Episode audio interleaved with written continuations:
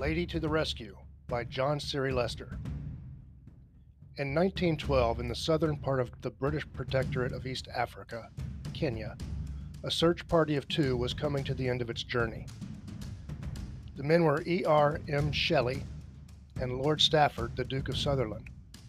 They had left the main safari and gone south to look for water, taking along a string of mules and a couple of native gun bearers. It was extremely hot, and the men had been looking for water without success for a couple of days. They thought of sending a messenger back to get help from the main safari, but it was doubtful that even a native would survive the journey without water.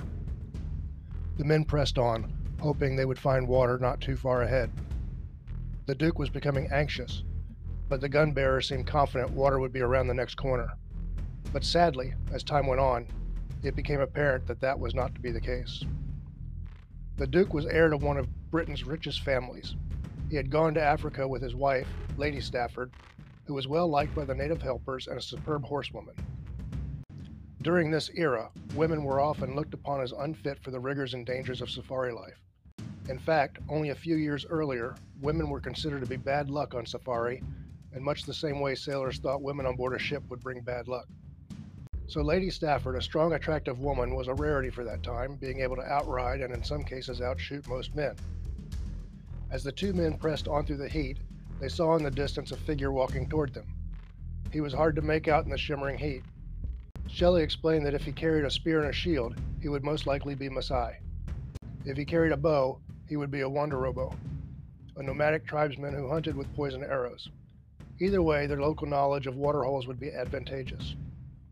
The native drew closer, and the men saw that he carried a bow.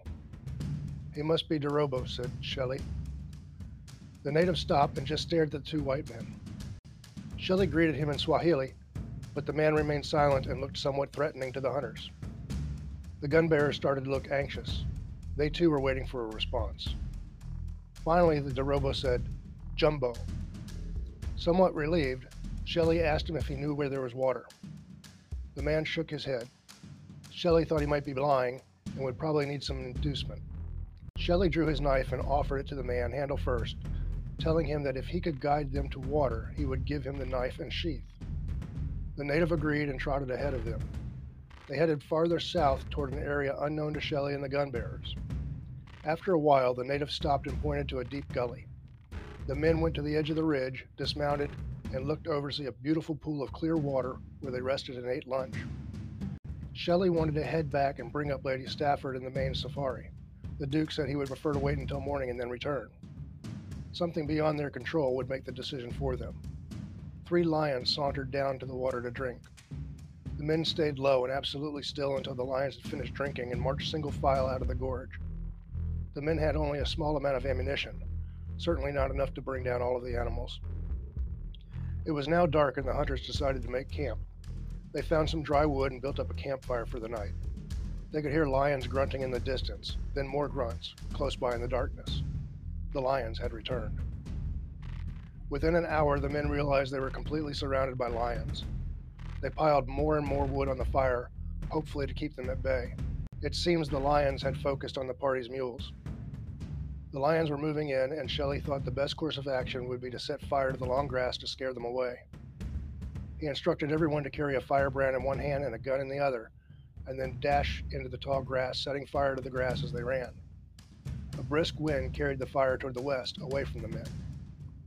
Every now and then they could see the lions watching the hunters on the other side of the blaze. They did not seem to be scared of the fire and were more hesitant to move off than hoped. Before long, the flames had reached almost 10 feet in height. As they watched the lions moving in again, they pondered what to do next. It was then they spotted what appeared to be a lantern moving about three or four miles away. The men kept low and alert to the lion's location as they watched the light grow nearer. It seemed to take an eternity, and the lions were going nowhere. In the distance, there were now several lanterns moving toward them.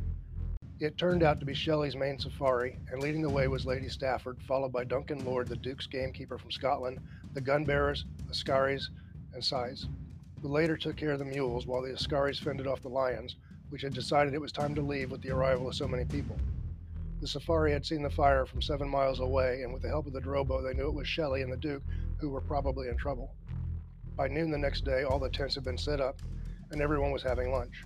The lions had moved off, and Shelley, along with the Duke and Duchess, were making plans for the days ahead.